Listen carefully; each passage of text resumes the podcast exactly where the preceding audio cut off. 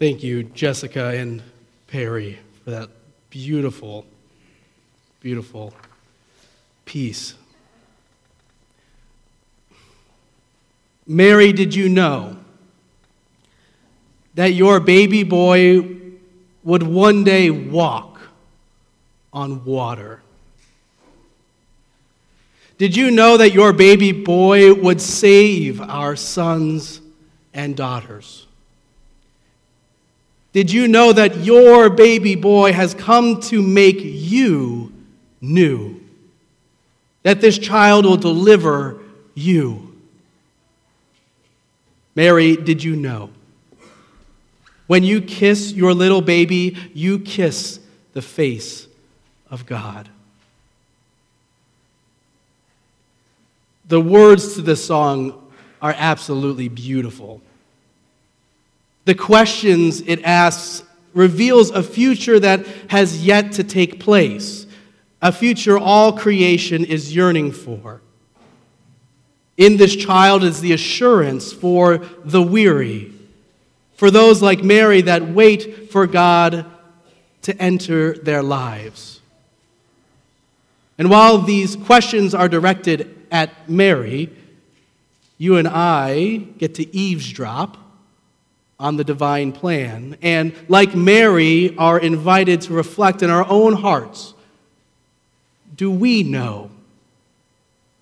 Do we know that in this world with war and poverty, with hate and supremacy of all sorts, that this baby boy will give sight to the blind, calm storms with his hands, when the silent will speak and those immobile will jump?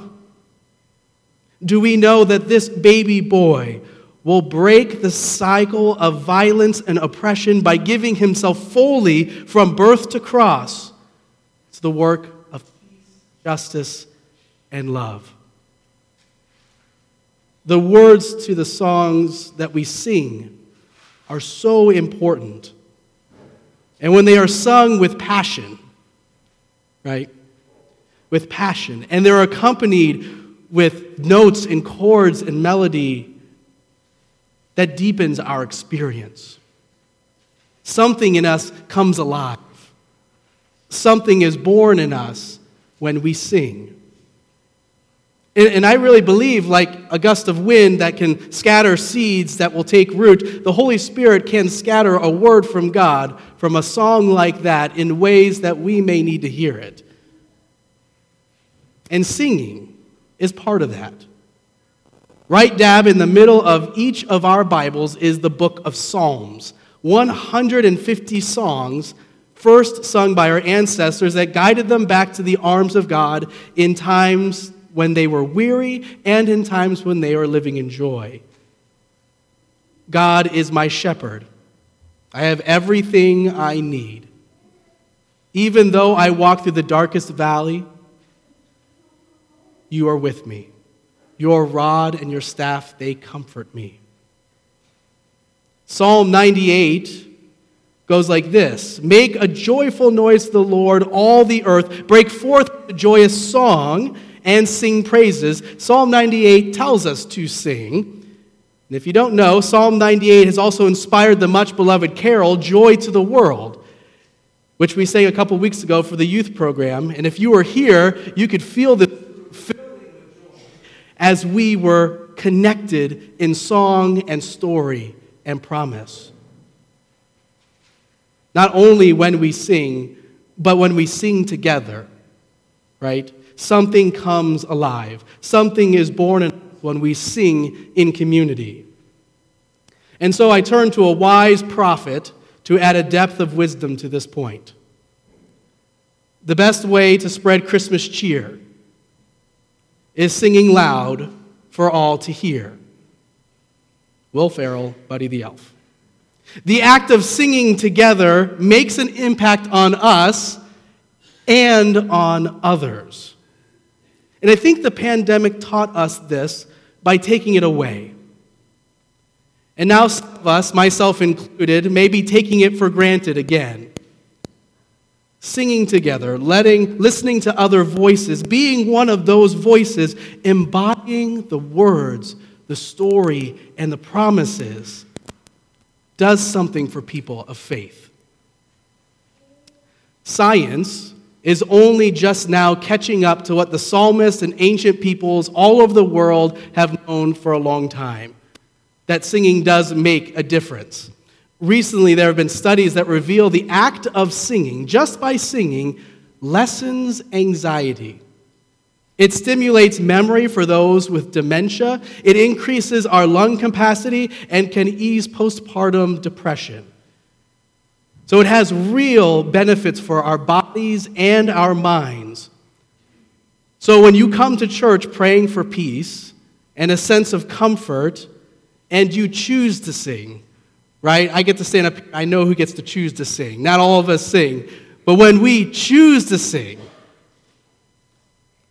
when we choose to sing, the Spirit is moving through each of the hymns, the prayer responses, and the doxology. God is answering that very prayer, and we may not even realize it. In each note we sing, doesn't that inspire a little bit of awe in you about how good God is and can work? Researchers have also discovered that while singing is good for you, singing with others may be even better. The Sing With Us study has collect, been collecting data by looking at the health and mood of choir members before and after they sing together. And one participating choir in London was created by those that were familiar with cancer. These are people who are patients, caregivers, and oncologists. And they didn't get together to talk but to sing, to have fun, and meet people. And one participant, Hazel Hardy, who was living with cancer at the time, mentioned that this was her new family. From that data, Sing With Us study has found that choir reduced stress hormones and increased proteins that can boost the body's ability to fight serious illness. In another study, they discovered that those who sang with others were found to be more optimistic, more likely to vote, less lonely, possess stronger relationships, and were more likely to contribute positively to their communities than non singers. That is just the act of singing. What happens when we sing together? Great is thy faithfulness. When we sing Amazing Grace, or one of my favorites, when we're leaning on the everlasting arms. What happens not at a physical or mental level, but a spiritual level when we sing together the promises of God? What is it that is born in us even as we yearn for God to show up in our lives? What is born in us as we wait tirelessly for wars to cease and for kings to stop spouting hate from their thrones? What is born in us in that moment? I believe it's the Christ child. When we sing together, we manifest the hope of Christ. When we sing together, we manifest the peace Christ showed us. Like Mary, whose song magnifies God, lifts up the lowly, and fills the hungry, we manifest God's dream right here. And as God's beloved, the dream is ours as well. Technically, it is still Advent. But I can't think of any better way to end the sermon than by singing. So we're going to sing two Christmas carols. Angels We Have Heard on High is the first one, and the second is Silent Night. Now I'm going to pass on some words from a camp counselor of mine who said, It doesn't have to be good, it just has to be loud. But I invite you to feel the Spirit. Feel something being born in you that resembles hope and love and joy and peace. And so, with that, I invite us to sing Angels We Have Heard on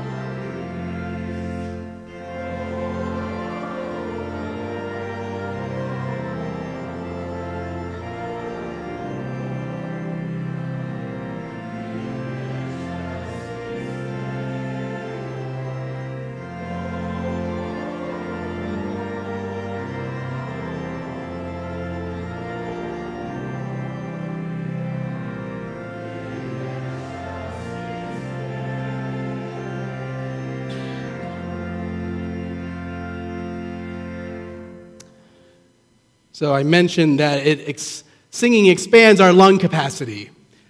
I feel like that song really puts that to the test. But you might feel in your body after some relief. You might actually be feeling that you're breathing a little easier.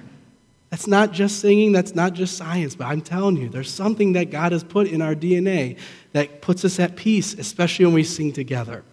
And our final hymn that we're going to sing together is Silent Night, Holy Night, which sings like a lullaby.